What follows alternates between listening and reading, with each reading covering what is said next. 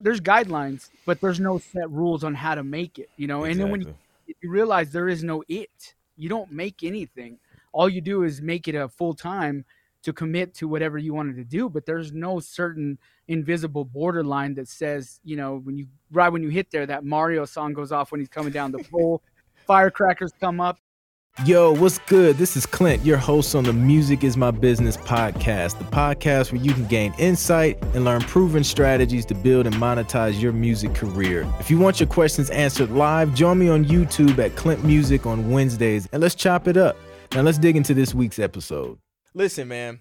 So, I got my guy, Gildy, man. If you don't know who he is, Gildy Flores he has produced music that's been heard on the movie Wolverine. He's worked with Timbaland. He produced music for a video game called Uncharted. Produced music for HBO Max series. He and a bunch. It's so many. Like I just had to narrow it down to four because I'm like, bro, like we will literally go on for like an hour just listing these credits out. So without further ado, man, my guy Gildy, what's good, bro? How you feeling? What is up, man? Doing well, dude. Doing well, man. Thank you for having me on. Nah, really...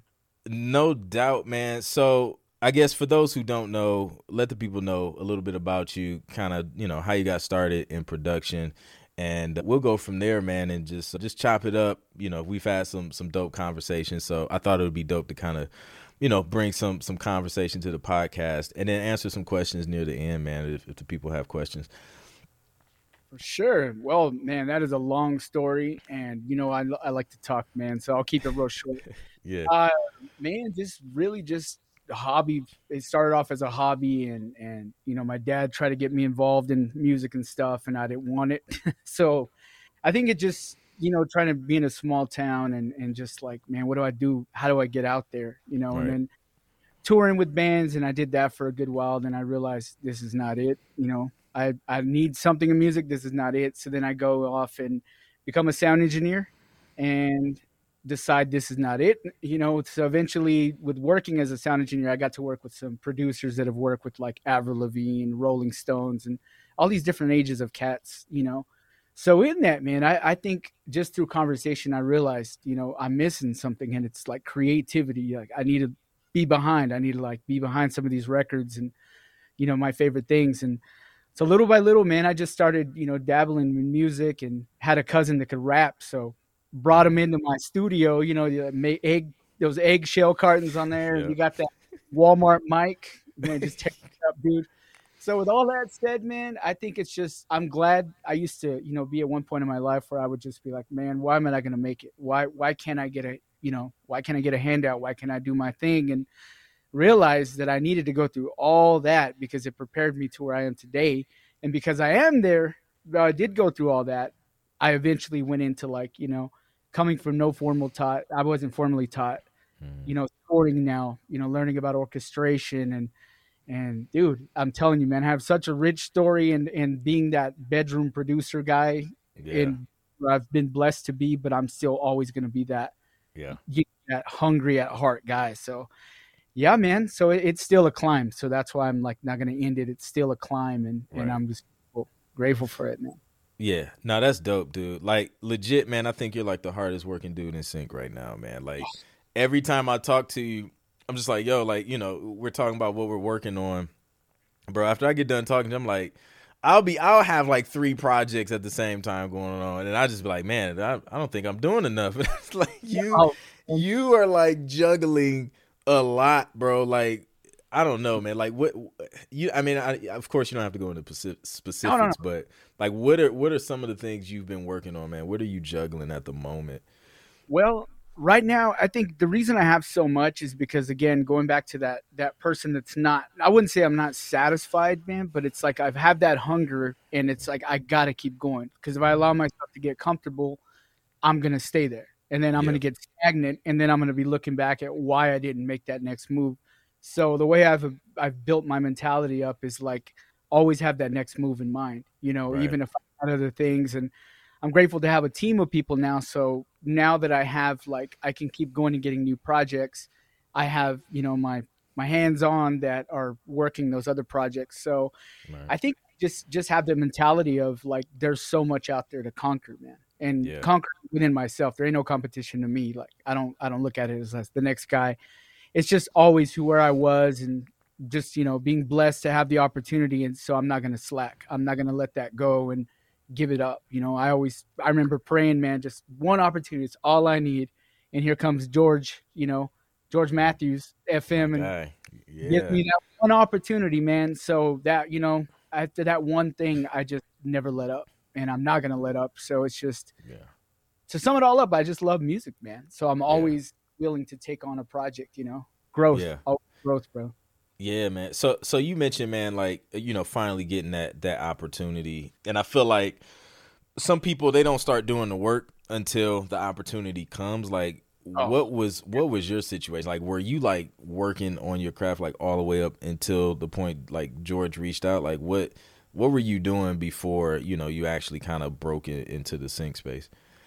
Man, everything. I was I was selling car parts. I was selling donuts. I mean, whatever I could do. What You know, kind of donuts though? Because I like donuts. I'm just I saying. just I do eat too much donuts though. Way too much donuts though. Way too much. Dude, so I think I was just in the workforce, man. Um Okay. it's part of that whole thing that a lot of us, you know, creatives that I've spoke to have to deal with. Like we're trying to find our place in life, you know, above mm-hmm. anything because we got this musical ability and this gift that we were given, Right. but there's no clear cut way on how to, you know, how to exercise it or how to get it out or how to get in touch with people or you know be, get listened to Exactly. so at the time i was i had multiple jobs man and and i love telling this because it's like i have no shame i have no Yeah. shame like eating spaghettios and living off of a you know a teacher's salary yeah. you know it's like i had those times and i appreciate them and it's like at the time i was really just wanting to get a get heard man somewhere some way. And so going back real quick to 2007 i got my first mtv show. And i think that's kind of what set the roots for me. And from that after that show and i'm glad you brought that up because i went stagnant. I didn't take the initiative and i just sat there waiting for some other opportunity to magically appear. And Mhm. because of that the waiting period took from 7 to 2012 and that was yeah that was me sitting there waiting. So in the meantime i was again trying to just live man. I was doing all these odd jobs and my work history was horrible because i'd been a musician. So it's like it's all good man. I now looking back it's like i see the universe prepped me for where i am today you know because i had to go through those struggles and hardships so i could appreciate where i am which Yeah. ties in why i'm always on projects man i'm just like grateful to be where I'm at. So bam, you gotta you can't let it go. You Man, can't man. I feel you, bro. Man, so you waited like five years after getting the first placement. Like, so man, I, I can imagine you lost like a lot of momentum, and I see where the hunger is now because you're like, yo, like there, there's not gonna be another time where I wait five years before I go out and find, you know, some some more Some- work musically. Yeah. So what pushed you? Like, was it just you just got tired of just waiting around? Man, I I'm gonna be honest. I was one of those. I wouldn't say a moron to be super hard on myself, but that was the old me. So yeah, I was a moron. So I just, dude, I was just, just, I don't know why, man. I just sat around, and I think because you know I was always that person that would outdo myself. You know, so like being a bass player, uh, keyboard player, guitarist, and jumping on percussions, and I even play accordion, man. And the reason Wow. why, because on the bus, you know, traveling with these groups I played with, I would always pick up other people's instrument and dabble with it to the point where I would learn it, you know, eventually through ear. And so I felt like, man, I, you know, I'm good at what I do as far as playing music, instruments and stuff. And I think I got big headed. Well, I did get big headed in that because of small town mentality.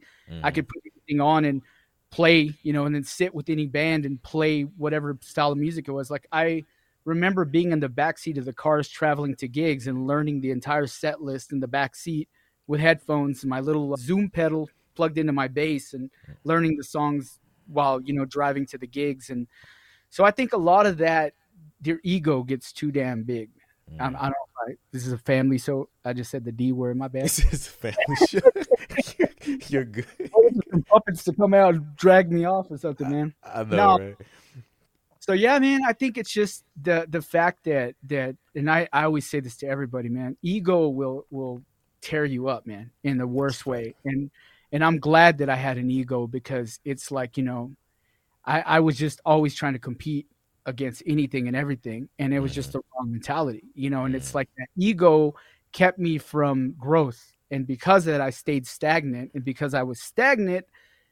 I didn't know where the hell to go. I didn't know where to go, and I just waited for a bone to be tossed at me. But you know, it's it doesn't work like that. It's like you have to go out and find those bones and you know, get them yourself and nobody's going to look out for you. And I mean that with love. It's like people look out for you, but nobody's going to, they're too focused on what they're doing. A lot right. of the people that are doing what we do, we've got a goal in mind. We have an end goal. And a lot of the times, like for me, that end goal is not defined. It's just an open road, you know, mm-hmm. so I'm going to keep pushing.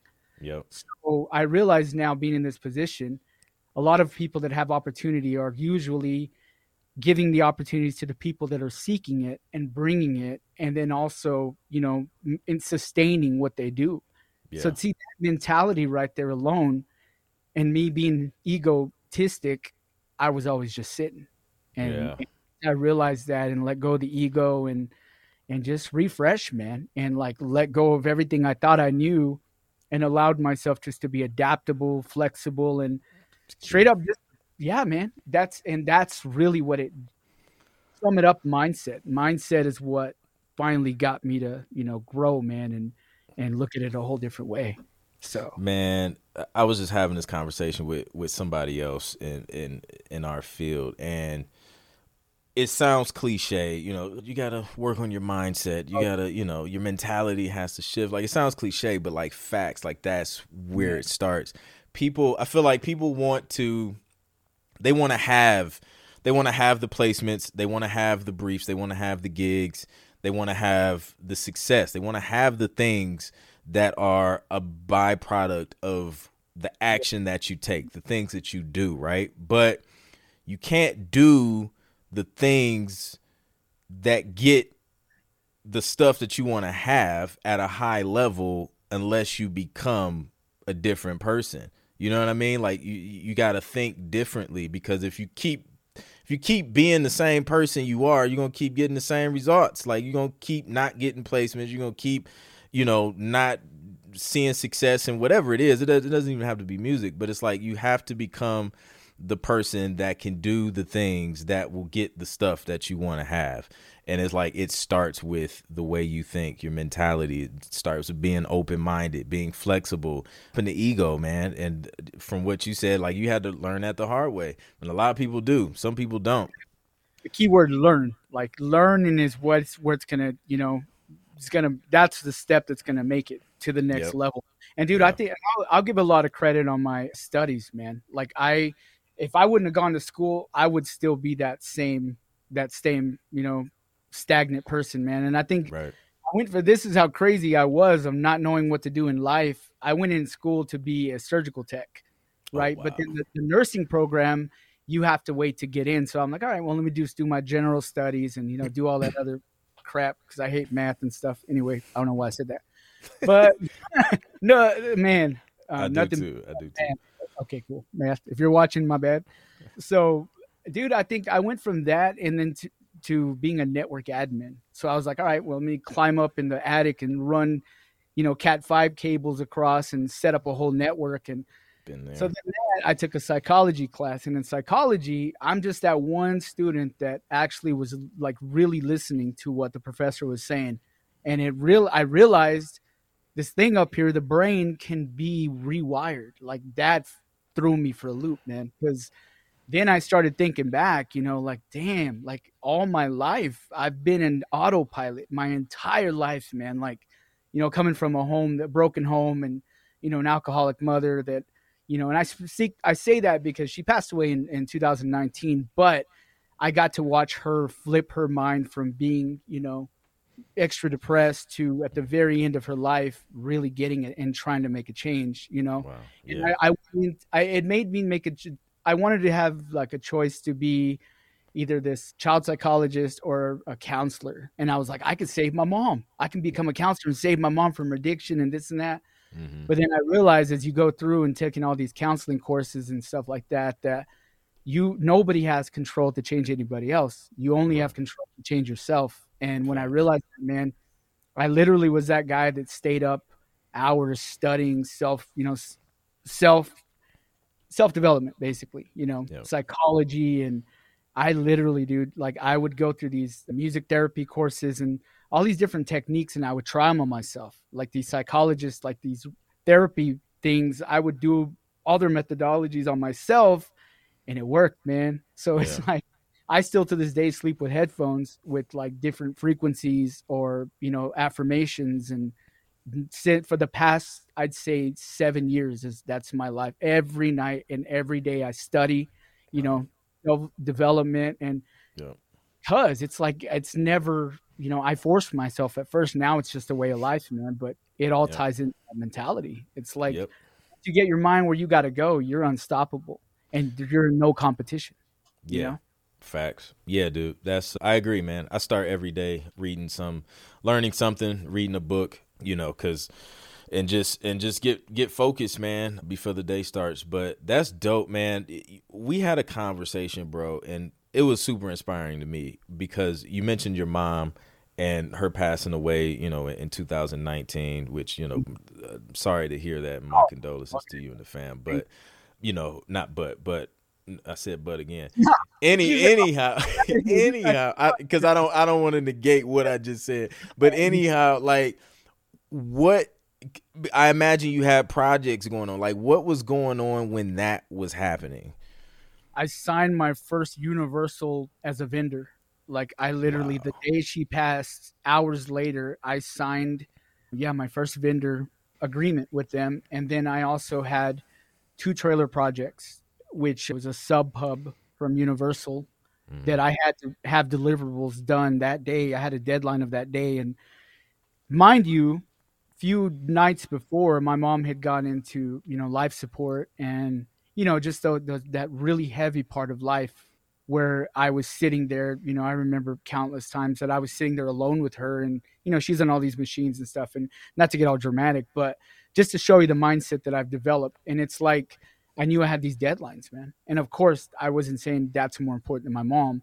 I just knew that in my life that, you know, of course I was at first the natural part of me was like, what the hell am I gonna do, man? Like mm-hmm. my mom's so important. I can't just leave home and do this. And then I started looking at like I'm a real big guy on perspective. You know, yeah. I, I believe that perspective has a lot of lenses that we control. You know, mm-hmm. we pop a lens down and it's how we're going to see our life and whatever situations in front of us. Right. And that's another thing I learned, you know. So anyway, here am I here I am thinking of what am I going to do, you know? So I pop in the perspective of okay, this is what you wanted to do for a living. You're you're facing something that nobody wants to face, but this is life. This is life that doesn't happen to tear you down. This isn't my fault that because I was a you know had a bad mentality. This is life coming back at me. Mm. Life is neutral it's us that have the responsibility to take whatever responses we do from the mm-hmm. situation. You know what I'm saying? Good. So yeah. Because of that, I decided, you know, all right, well, this is what it is. So I stayed with her, did all did all her thing and not. And by the grace of all that, I did completed the deliverables. I completed the project, you know, and I balanced it because I just had to put my mind in a place where this is your this is what you're doing. This is your career sure you know there's a lot of circumstances but you have to find a way to balance yeah. somehow you have to balance you know because and with it it's again man it's it's i just my mentality dude and that's how i was able to you know let her pass and then like come with that whole thing of like you know would i go from here but I, I, will again just because of all those times I put you know the affirmations, the headphones, frequencies, and like self development. I hate reading too, but I put audiobooks. You know, so I don't even yes. give myself I don't even give myself this whole well I can't read because I hate reading. Like there's audiobooks. There's exactly. always a, listen always, to it. so like because of that, I was prepped. I was prepped. I knew my place when the time came Mm. And I was I was because of my mentality got me through everything and even to this day like I have no I don't feel like sadness or anything because yeah. it's a whole different conversation but you know I believe in in my faith it's like just another chapter that she's gone to mm. and I'm still here and, and the human part of me I, I made a deal with it like man you know, your mom, all she ever wanted was to take care of you, to give you the best, even though she didn't know how to do it.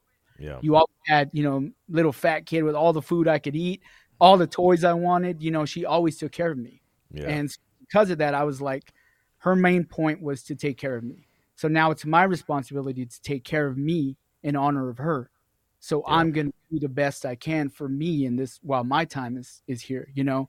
yeah. So we see how the that lens of perspective that I flipped on and made a good thing out of something devastating, you know, and it's so it's that wisdom, man, that that you have that anything you face in life, you're going to be okay because you Yeah. are in control of your response, you know. Man, yeah. Man.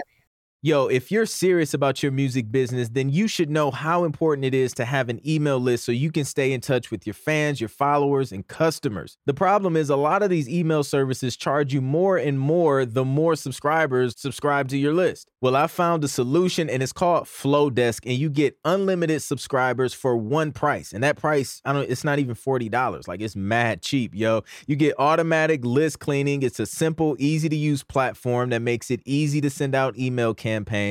And it's all for one fee every month, the same fee. You just keep paying the same price, no matter how many subscribers you get. So listen, today I want to give you 50% off your subscription to Flodesk. Just go to clintproductions.com slash Flodesk. That's clintproductions.com forward slash F L O D E S K. Once again, that's clintproductions.com slash Flodesk. Flow without the W, just F L O. Now go build that email list. Back to the show.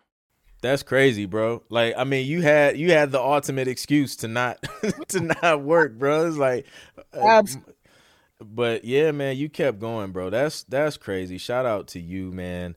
Just the the, the mental and emotional strength to be able to push through that, man. It, it says a lot about you and, and your worth ethic, ethic, man. So that's dope, man. So, but you, you mentioned my guy George, man. How did y'all link up and and you know start working together? Because I know I know he could he connected us because we like we've been following each other for for for like years now. But then we actually got to work on some stuff because you were like what knee neck deep in into sync projects. Yes, still am. Still am.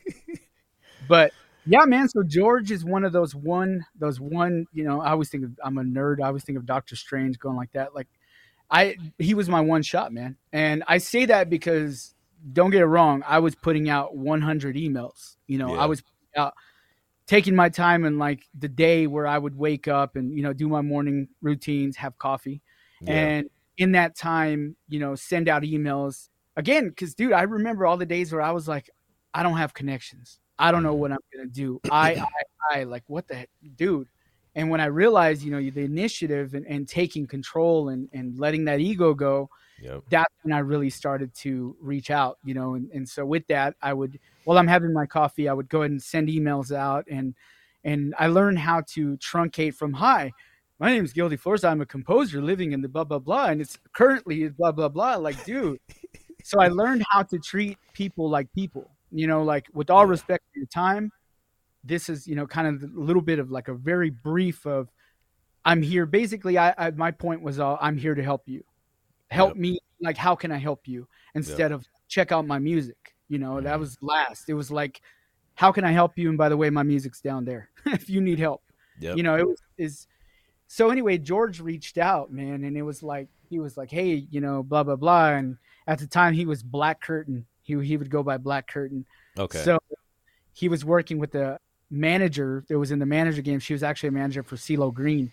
So I, I saw them connect and I was like, all right, well, I'm going to get music to CeeLo Green, but here's this other opportunity for TV, you know, Mhm. that George was spearheading. So sure enough, man, he gave me an opportunity and I went from like maybe 10 tracks all the way to like 500 later because I just, I was right there. Like, what do you need next? What do you need Mm. next? What do you, my daughter, you know, we, we had our daughter 2012 and I remember I was working Shahs of Sunset Mhm. and I had like a gigantic workload that I took upon. So I have a picture somewhere on social media, but I'm like in the hospital with my wife. It just delivered, and there I am with my laptop in the hospital Yeah. making for the show. Like again, Wow. no excuses, man. It's just like it's what I signed up for, so I gotta I gotta play. I gotta play Yeah. ball on the field, and I gotta keep going. yeah. So, yeah, George's that one person, man, that gave me that email back after hundreds of them, and I stopped emailing everybody else. And I know a lot of people are like, "Don't do that, keep going." Mm-hmm. But I had to focus on this one opportunity that I got and made sure that I learned the ropes because for me it was an experience I was going to learn from. Because mm-hmm. once I learned that, then I could carry forward after I've gotten placements, after I learned how to you know schedule A's and all the good stuff, metadata, and all the things I needed to learn. Yeah, I found this guy who was going to actually take the time to teach me. You know, yeah. and yep. so because of that, I shut all the noise off, learned, and then I adapted from that point. So that's yeah, fire. I always I always shout out him because he's literally the one that started it, and he's probably tired of hearing it, but I'll never stop, man. Man, that's my guy, bro. Like I remember when we we first linked up and and had some conversations over the phone, man, and yeah, dude, like I, we just clicked instantly, man. And I think it, you know, just the mentality thing, the work ethic, man. It's just like, yo, like, you know, it, it, when you when everyone you talk to are like on the same page as far as like yo just get it done figure out a way to get it done it makes things easier on on everybody and then it, it becomes really really hard to talk to other people who don't get it and you know immediately when they don't get it and they have to learn it. And i think that's why it's so hard. Sometimes it's so hard to pass on opportunities man because everyone oh. they don't get it. And you know and, and i'm sure you i'm sure you've gone through that as well with you know trying to give give someone an opportunity and you know there's just still some some growing that needs to happen before they could you know and i think that's it. I'm going through it now. And i have patience man. Thank god i have patience because yeah. i a lot of people in our field that don't have patience with people. Mm-hmm. and i'm all trying to remind myself of i always think of myself that was didn't know anything. And yeah. it's not it's cool. And it's good because there's no real in my journey there's no guide. There's no there's guidelines but there's no set rules on how to make it you know? Exactly. and then when you, you realize there is no it you don't make anything all you do is make it a full time to commit to whatever you wanted to do but there's no certain invisible borderline that says you know when you right when you hit there that mario song goes off when he's coming down the pole firecrackers come up you know that, that's not yeah. anyway, yep. so that and see from coming from a perspective of, of like I want to get my music in TV film. How do I do this? Right. That is the that should be your always flame that you go back to. That should keep you inspired. Your spark. There we go. Yeah. And a lot of people lose that because and and I'm dealing with it now, man. And it's like I will always I go the initiative, and I have people dude, why do you go so much? Like, stop babysitting people. And I'm like, dude, it's because it's not an easy thing to just jump into. It's a whole different world from like making a beat and pitching it to an artist than actually making a getting a placement because then the whole wow factor of oh you just your work got you know approved now you got deliverables now you right. have all versions now you have stems and all these things and then your labeling has to be right then the most important, read the brief. You know, read the brief. Like I put, I can't be any more clear. I like boldface. I put bigger letters. Read description. And I don't mean to be an ass about it. I'm just like, dude, that everything you need is right there if you just right take there. it. Plus, I go the other extra step and give examples. I yeah. show you how to name it using my name. Yeah. And then a lot of times I get people sending me stuff back with my name on it and stuff. I'm like, oh man, put your name there. Put your name. You're yeah. not. Yeah, yeah. I laugh at it. I don't get mad at it. I'm just like, oh, it's shit. funny. You know, I'm not clear enough. My bad. My bad. Yeah. But it's just that thing of I, I always remind myself. A lot of people don't. It, it's hard when you first get in. It's it, there's no clear ways, so you have to speak at that level. And it's not yeah. a level who's better. It's like at the level of, hey, I'm just coming into work, my first day. How do I do this? No yeah. problem. You know, but on that same token, there's a lot of times like right now, I have Universal knocking on my door saying, "Hey, here's a new show. I need," and they don't give you a deadline. It's like I need tracks. It's an ongoing project. It's mm. being, you know, it's in post being edited. Throw throw work at me. Throw yeah. throw me. So then I'm having to like, you know, here, okay, here's this opportunity, everybody, if you want it, you know, whoever.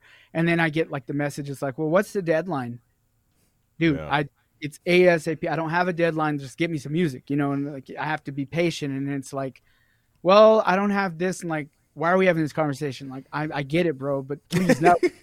like I, and I try to be respectful about it, and I am respectful, yeah. but yeah. it's like, it's those things that I wish that people would say, look, man, before I do this, I got to understand I'm working with somebody who's got a life outside of this as well. Even though they work home or wherever, they're giving me an opportunity. So I remember when George gave me these opportunities, I never asked him questions. Yeah. I would I would do instead of questions, I would find it on my own because internet is vast. Yes. And then I would get like a demo up and then send it. Hey man, I just created this mock up of a deliverables. Can you check it? Yeah. That's a different thing than how do I do it? It's like, can you check this? Then he looks at it and he's like, Oh, dude, this is great. Or this looks great, but just fix this one thing. Yep. I found the answers I needed. I didn't bug him about it. so it, there's a way of like milking somebody, and then there's a way of like doing taking the initiative and finding out. And it's okay to say, "Is this right?" Opposed to, "How do I do it?" Right. Uh, I don't. Oh, I can't do. I don't have this. Oh, I don't have that. Yeah. You know, and it's just those those people that you, you know, if you're one of them out there, just just I just just challenge yourself. Just look at it. Do you really want to do this? And if you do, just know that people like us that are in it already are are we know we can hear you what we can read through the lines and you know people like myself I'll be there to help out but like other people will be like bam close the door immediately on them and you yeah. know and then bad taste in their mouth about sync and yeah, yeah. man it's those things we don't talk about. I think we had this conversation. Like I yeah, wish dude. put it, it out. I'm, yeah and the thing you know if you're like the way I kind of broke in again, like there was no I'm reaching out to libraries. Libraries aren't going to tell you all the things that like we tell, and I, that's why I, I, put so much information out there because it's like, yo, like I, it would be really helpful if this stuff was out there when I was, you know, trying to get started. But no, you're right, and I feel like you know once you once you've been doing it for so long, sometimes there's just certain things we don't think about. So then when we are passing information to somebody, we're it's some things we may skip over or not think if someone was just starting out they don't have the same context as us you know what i mean? So sometimes you do kind of kind of you, got to have that patience to be able to break certain things down. But yeah i love what you said as far as like go and try and find the answers first you know take initiative and then you know come back and, and then present that because I mean, I got BMG sent me a brief a while back, and it was for they wanted trailerized like R and B, right? Okay. So, anytime you know a, publisher is saying trailerized, it's not the same format as just like regular, just an R and B song. Otherwise, they would have just said we just want an R and B song. But you know, I didn't ask, okay, well, like, what is, like, what is that? Like, how do I do this? I just started Googling, man. And then I started listening to the structure of trailer music. And then, you know, I found a structure and then just kind of replicated that and then presented it. And then, you know, they, I think they had a, they, they had a, like a trailer composer kind of go over and do a thing, but it was kind of already formatted for him. So it made the whole project easier because, you know, it just took the time to do some research on my end and then present it. So now if something like that comes up and that was the first time that happened, you know, they know, okay, well, he knows how to do that now. That's it. I mean, even a hack on that, like a lot of the times that I would do, like even getting into trailer music, that was going back a little bit more film scoring like even all those things like again i wasn't formally taught i didn't go to juilliard or i didn't i can't even i can read music but not fluently like i've taught yeah. my how to read music i'm that guy that when my daughter was taking piano lessons i was in there every day at the crack of the door watching mm-hmm. and you know watching how she learned how to read music and then you know you just it's it's a it's like everything else it's just a language you know yeah. but but you need to have that theory in mind to you know to teach yourself orchestration it's just it's going to take time but i literally taught myself from scratch orchestration you know and i'm not saying i'm the best at all at it but it's like i have enough to to do a mock-up and you know get the job done but in that man it's like i taught myself orchestration which i wanted to get into trailer music and what i would do at the time is i would go and grab trailer trailer cues okay. bring them to my session and lock the tempo you know mm. do the best as i could to lock the tempo then I would look at it visually and say, okay, well, this has to be the intro. This mm-hmm. has to be the section of, okay. So then I would watch a trailer and see this all the stuff I was doing without asking, how do I do it? Or, oh, I can't do it. Mm-hmm. I was myself. And so using that method, I started realizing there was, you know, three acts in there. That the intro, then act, you know, act one and act two, and then act three, you know, stuff. And the act three is usually called the the oh my gosh, that's with the B. The oh no, the end. The uh I can't even talk. It don't matter. We're not doing it, man. You know the, the end track or, or the oh my gosh, the back end. Jeez, Okay. or the back end. So what I started doing was taking those trailers that I liked and I would put them in my session, lock the tempo in, and start going piece by piece and recreating it. Same feel, same groove, but with my own melodies and you know, I changed the key and stuff like that. Yeah. But I use that as a tool to like really start studying it. You know, I would any genre I wanted to bring in, I'd bring in a cue, lock it up to my tempo and everything, and start building section by section. yeah. The more you do that, the more you start understanding that foreign language, and Mm-hmm. it becomes like something that oh now I know how to do trail music, and now I hear it, and of course taking courses and stuff, but it's just those steps, the initiative of like I want to be a trailer composer. Mhm. What do you, do? you know, don't do, you know? Yeah, you can sure as you can ask people, how do I do this? How do I do this? Or bring in what's out there. You're not recreating the will. Take the will and study it, you know, and, and learn to make it your own. Yeah. Like, so that's that's those things, man. That just it just helps to take the initiative. Yeah, that's facts, dude. Yeah, dude. Like scoring a picture is that's a whole nother beast, man. Like what? How how's your experience been with that, and how does it differ from you know just composing you know cues for a TV show or you know just creating music and then the music just getting synced? Man, that's scary, bro. It is scary at first because I'm that guy that got into it saying I can do it. and then it's like, okay, bam, here here's you know, here's a raw, unedited, you know, we're we're still gonna have to ask for there'll be some cut downs, we'll cut scenes out, so you're gonna have to restructure. I was like, let's go, let's go, let's go, you know, and then I get, and then I'm like, oh sh- what do I do now?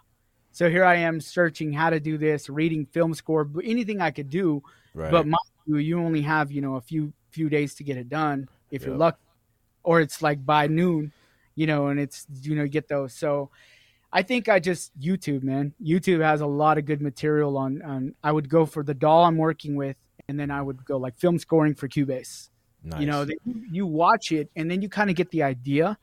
But before that, I prep myself. Before I said I know how to do it, I would look at film score books and like learn. Everything has a process, at Right. least some guidelines for you. You know, yeah. and you have those guidelines in place, then you just kind of fill in the blanks for yourself. So I knew about a spotting session where you actually sit with the director and y'all watch the the material and you kind of just pinpoint at you know at the time code you know two minutes and 32 seconds we want the music to start here. And then it's run over to about three minutes. That's when the music out. We need a hard out you know because the door will slam or something. So with that you basically score in scenes. You don't think of it as a whole. Like you would think of a movie from the beginning to the end. Mm. when you have the spotting sessions you're having little individual cues. You got to think of it as cues in sections. Okay. so you focus on that cue at a time. So when you bring it in, you basically, I looked up DAW and how to sync my time code with the picture. You know, okay. Yeah. once I locked that in and I was able to like moving it, you know, my I have a jog wheel moving a little bit, and I noticed my time that my Cubase was matching up with the picture's time. I knew it. I got it synced on perfectly. So once you do that, then you go ahead and look at your spotting notes. Okay, well, the music starts at two thirty, so so then you kind of look at the picture. If you don't have a temp track, a lot of places or a lot of films have like or material have temp tracks, you know, Okay. and something that basically a music editor already plugged the music in, and the director loves the feel of it. It's going perfectly with that. So mm. when they fall in love with that and they get it to you, your job is to basically replace that temp track. So I go by like the tempo of it, and I listen to it as why did the re- director pick this? Why did he approve of this? And I just you know mimic the the tempo of it, the feel of it, and just kind of do my own thing. But yeah, as long as you're meeting the in and out, and your the body of it follows what the other what the temp track was doing, mm-hmm. then that you're on the right page because you're basically just kind of retelling that song story that how it matched the picture. You're Yeah. retelling that in your way and getting the temp track out of the way. It's got to feel the same to the director when he gets it back. Yeah. He wants to play, watch that scene, and even though that music that he fell in love with is gone, yours is doing the job. It's mm-hmm. carrying the same emotion. It's it's pulling through, you know, things like that. So I would say those are the things to really keep in mind. I love yeah. when they have temp music. A lot of people are like, oh, I hate temp track, but it like, makes it easier for you because I I I had my first opportunity to score the picture with a, a publisher I was working with, and luckily he was he was able to kind of coach me on you know like locking in the time the key the time and all of that stuff, time code and because that's crucial. If you mess that up, like you're placing music in the oh. wrong spots. you know what I'm saying? Mm-hmm. So he had kind of put me up on game, and I didn't I didn't have temp tracks. They were just like, luckily it was they were looking for like hopeful ambient stuff, which is easy for me. But you know, you're creating this out of thin air, and this is a crazy thing, bro. It was a pilot for what was what was the name of the show? It was a pilot. I think it was called Deaf Out Loud. So all of the the cast were deaf. They weren't talking, bro. Like so you don't know like what what emotion is this supposed to be because they're wow. just, you know, it's sign language, bro, and like a couple laughs and giggles here. But I'm like, I'm lost, bro. I was like, I have no idea what to do. But you know, I just kind of, man, you just you just dive, dude. You just dive and you figure out how to swim when you in that joint. But it, it turned out nice, but it it is definitely different. And I agree. I think it would definitely be helpful to have temp tracks to kind of give you a vibe and, and, of what they're looking for. Otherwise, you're just kind of you know, you're you're kind of just guessing. Yeah, I got a question for you though. How do you? And I like that you you mentioned you kind of break it down like scene by scene. So do you go and like produce the track and then bring it back in and, and place it in the scene, or are you like composing the tracks like to picture in real time and then changing tempos? How like how do you do that? If you're not using social media to build your brand as a producer, then you're missing out on a ton of opportunities and money to grow your music production business. That's why I'm pulling back the veil on my social media growth strategy, giving you all the tools you need to be able to grow your social media as well. Now, the goal of this course is not to teach you how to attract a bunch of random followers, but how to attract targeted followers who will soon become loyal customers and clients using the power of social media. So if you're a producer, if you're an artist, a songwriter. By the end of this course, you will learn how to increase your following and income with social media, how to create an effective content strategy, and how to build influence and trust with your followers. So if you're ready to step your social media game up, just go to clintproductions.com slash courses to enroll today. That's clintproductions.com slash courses. One more time, clintproductions.com slash courses. Enroll in the social media growth for producers and use the discount code podcast20 so you can save a little bit of money. Let's go. Yeah, I think what it is is basically just you because see when you first get in and you don't really know, it's like you would think that you would score again from beginning to end, right? Mm. So if mm. you think of it as cue by cue, then you're only focused on on cues. Right. So, for instance, like if I have a, a, a picture that I'm scoring or working with, and it's got 33 scenes, just a short. Say it's got 33 scenes of music. Yeah. So what do is that you wouldn't I, open project. I, oh, you're good. good. No, keep talking. I'll be right back. I'm gonna turn this alarm off on this phone. so you basically the way you think of it is that you take the uh, section by section. So instead of having one major project and like calling it, say the film is called Stop, I don't know, and you would take one project and, and create one project and basically bring the film in and then score from the beginning to the end. I feel weird like now he's coming in. All right so so basically you take you take the project and bring it in and you would think that you would score from the beginning to the end of the film. But by doing that you got to work with you know the scene one. Then when you go to scene two say scene one tempo was like 80 beats per minute. Scene two was about 120 minutes. If you were to score the whole film like that and say on scene 20 you were you had to go do a revision or, or you know tweak something yeah. and you messed the tempo up on one thing, you just screwed the whole time up for the entire movie. You know yeah, what I mean? You yeah. messed the entire movie up because you don't you don't know where you accidentally changed something, but now everything is off sync. And I've done that before, and that's some scary stuff. Dang. So by doing that, but thank God I, I was able to again find a way to fix it. So then I started doing. So say you have those. There's 33 scenes in one film, short mm-hmm. film. So what I'm the way it's going to look for me is I'm going to have 33 projects. Okay. You know what I'm saying? So like what I'll do is I'll bring in the film, you know, get it all set up to my DAW, then I'll save that as a template. Okay. So then I'll do from now on, I'll go to Q1, right? Like, and when I start my first Q, I'll go ahead and, and open a new project, save it as Q1, name it or whatever. Yeah. Then I'll score that. Then I'll go and, and close that out and, and open my template up, a new session. Then I'll save it as Q2 and I'll only focus on Q2 gotcha. and moving on. So now I have 33 Qs, 33 projects, separate projects so now you'll never have to worry about messing up the time of everything.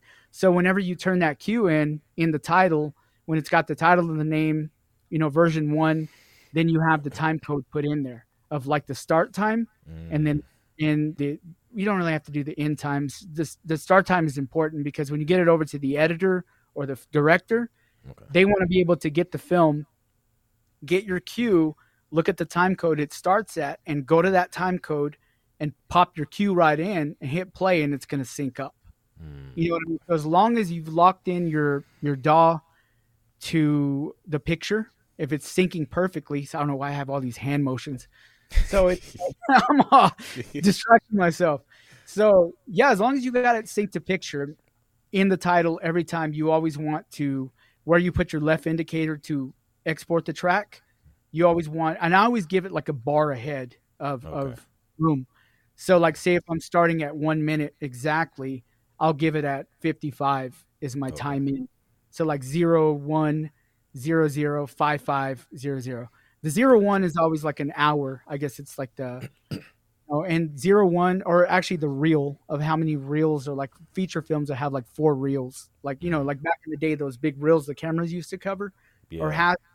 So that's literally what the time code is, and it's basically just a way to sync from a camera whatever medium it's shot through to bring it into like a different editing software and you want to sync with that camera's time it's just a way to sync all these equipment together you know and yeah. it, it's it's older technology but it's still useful today because that's how we know we get a piece of, of whatever it is we sync it to our daw you know and make sure that whatever we give them is gonna is gonna line up you know yeah so but yeah just just to keep in mind is just just do every scene on its own project and yeah. own, you know and that's how i did this whole series man so at the end yeah. of the day i had like 360 cues for this hbo max series but each episode you know had had its own folder okay. and then all cues were there in their own yeah. projects see you know eh, just moving on it's it's hell to keep up with like organizing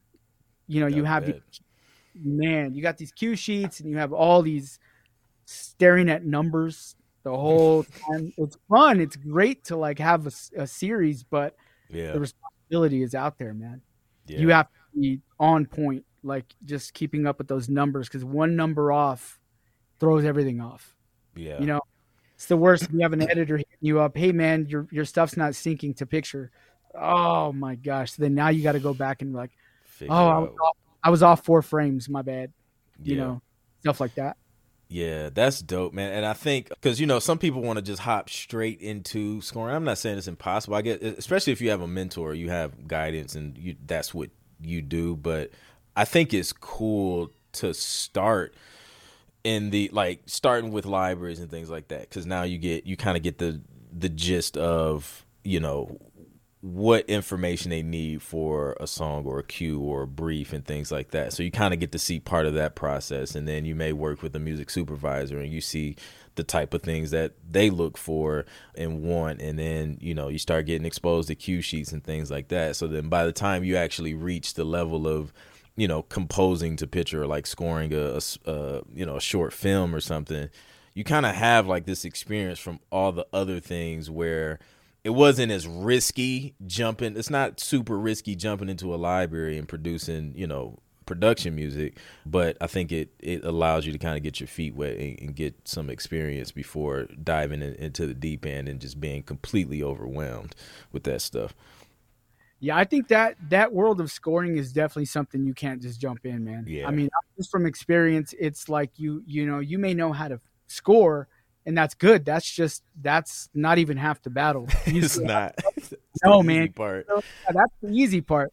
What it is, yeah, it's it's the the filing, naming the filing systems. Like I I can't stress how important labels are, man. Like naming and like making sure again that every frame in the time code is exactly what you see is what you put on the actual cue sheet on the you know your meta however you're tracking it like i use like an excel sheet where i actually i use qdb it's a it's a software that you can go on the website and you can either pay for like a it's like 30 bucks but that's what i use for the series because each cue that i was working with it, it allows you to upload the whole thing and then put in your the cue number and it'll like line everything up for you. And at the very end of the project after you did like 32 cues on one episode all the time codes are there and so when you like go and basically export that sheet as like an excel and everything's already put in place for you like it's like the excel x i can't even Mm. excel sheet everything's already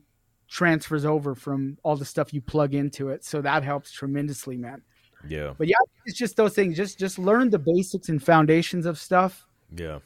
practice with it like bring a track in and dissect it before you go and say i want to do it because Yeah. that Facts. the first step is having that i want to do it. The next step is is educating yourself before you just dive in because i've seen some people i've gotten phone calls from i'm going to say names but anyway i gotten phone calls where they were working on like lionsgate things right? Like these Mhm. series and hey you know can you help so and so out? They don't basically they don't know they don't know how to get past this point.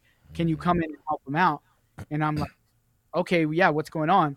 And then they you know and then i have to go back and read and like oh crap they like oh man. Then you have to like be like a negotiator. Hey no problem. You know yeah i see the problem. We'll go ahead and get this fixed. And you shut it off and you're like oh my god how do i? Because they wanted to do something and they dove in and they had the opportunity because they know people but they weren't prepped. And they got a real good lesson on jumping in you know? Yeah. Yep. just always make sure you could back up back yourself up when you have an opportunity because that's the worst is when you because it affects you and people don't think about it at the time because usually because of ego but that stuff affects your name. You know you make one bad taste in somebody's mouth you don't know Yep. who all they know.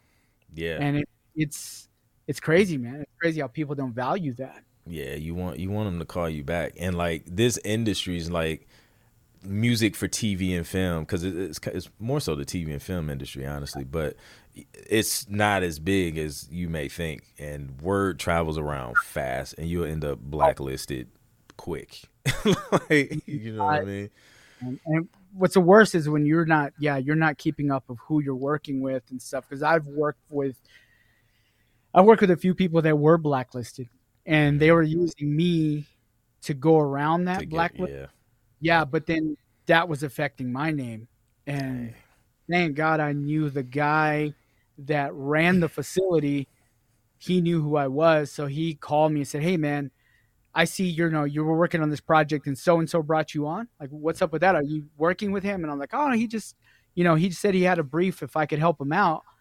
And he's like, dude, we don't work with that guy. And you're glad I saw that because moving forward, we would have blacklisted you without even knowing. Dang. And I'm like, golly, like, dude, what did I do? Like, you know, Hey, pay attention to who who you work with, man. And yeah, integrity's everything, man. Just like do do everything with integrity. You know, when when people aren't looking, make sure you do the right thing. At the end of the day, that's mm-hmm. crazy, man. So listen, I'm gonna open it up for questions. If you guys have some questions, man, you guys want to ask Guilty, drop them in the chat. We probably already have a bunch, man. We just got we got to talking. But Juan Martin says, "What's better, working with libraries or directly with music supervisors?" you got that? That no, that- I'll, I'll let you take it, man. it's like okay i for me i mean i think it's it's of course music supervisor because you're you're more likely going to get the placement before a library pool because at this point you're talking to the music direct i mean music supervisor you're you have the opportunity to know exactly what they're looking for. They're mm-hmm. telling you what they want opposed to them going to a catalog or library and just dragging a track out themselves. This gives you the time to like build with that person first off you know? You're gonna have a i mean super quick story. I met somebody from 10 years ago that was a music supervisor and you know i was just the guy he would always pull my work and it turned into you know a relationship later on that you know to this day now he gets a lot of work my way because of that relationship i had with him because you know i he was able to tell me what i want what he wanted and i was able to try to paint the picture for him landed it and he's like oh great job. And then he's always to vouch for you you know? So it's like it's always good working with the music supervisor but at the same time if you don't have access to that which a lot of us don't at the beginning libraries are great because it's a way to you know grease the wheels as they say like get your hands on and and learn structure learn what works and just a lot of practice. So i would say both but yeah supervisors is always it's always good working with people other than just the machine. Yeah nah definitely definitely agree. G's town says what gets you blacklisted? Oh man just being a jerk man. It's like when you don't treat people like people ego ego gets you blacklisted period there's no other way to say it because I've had a music supervisor didn't know who I was jumping down my throat. That sounds bad. Jumping at me because pause. Something, yeah, pause. Can you cut that out, dude? Something I didn't even do, and I was just trying to be loyal to somebody, and I let them know, hey, you know, this is going on, and this guy's like, well, yeah, go and handle that, and this guy like went off like nothing happened and went off on me, like I don't know, blah blah blah, and I'm like, you know, so it's like I you know, coming from a family of of you know people that wrestle and fight all the time, I want in Texas wanted to be like, hey, don't be talking to me. You know, you want to get that that you know you want to fight back, but then you have to realize, man, this could turn into something else. So I need to. As many times as my dad told me to punch back, like I got to learn to keep my words and just you know move on. Yeah. And I'm so thankful I did because that is exactly why I'm even here. You know where I am in my career because you know those stages led to many other amazing things. And if i would have just went you know old school on them i would have just broke the ties. So basically blacklisted is is what they call whenever you mess up. Whenever you you're not good to work with mm. they'll go ahead and tell all their industry people don't work with this guy. He did this this and this. So mm. then they'll go and spread it to their friends and it's like a wildfire. So your yeah. name basically goes out there. So whenever you try to get a gig and they see your name they're not going to want to work with you at all. They'll be like, "Oh, yeah. the guy's blacklisted from this company. Don't take any material. In fact, all the material you have, trash his folders." Yeah. Like that's literally what I think I saw someone in the comments that said, "What's blacklisted?" Yep, yep. Oh. That yeah, that was that was the one we were in. Yeah, man, a hundred percent facts, man. A hundred percent facts. Yo, listen, I, I, know I know you're a busy guy, man. We went over an hour. I don't want to hold you too long, but man, let the people know where they can find out more about you, follow you, follow your your journey, your story.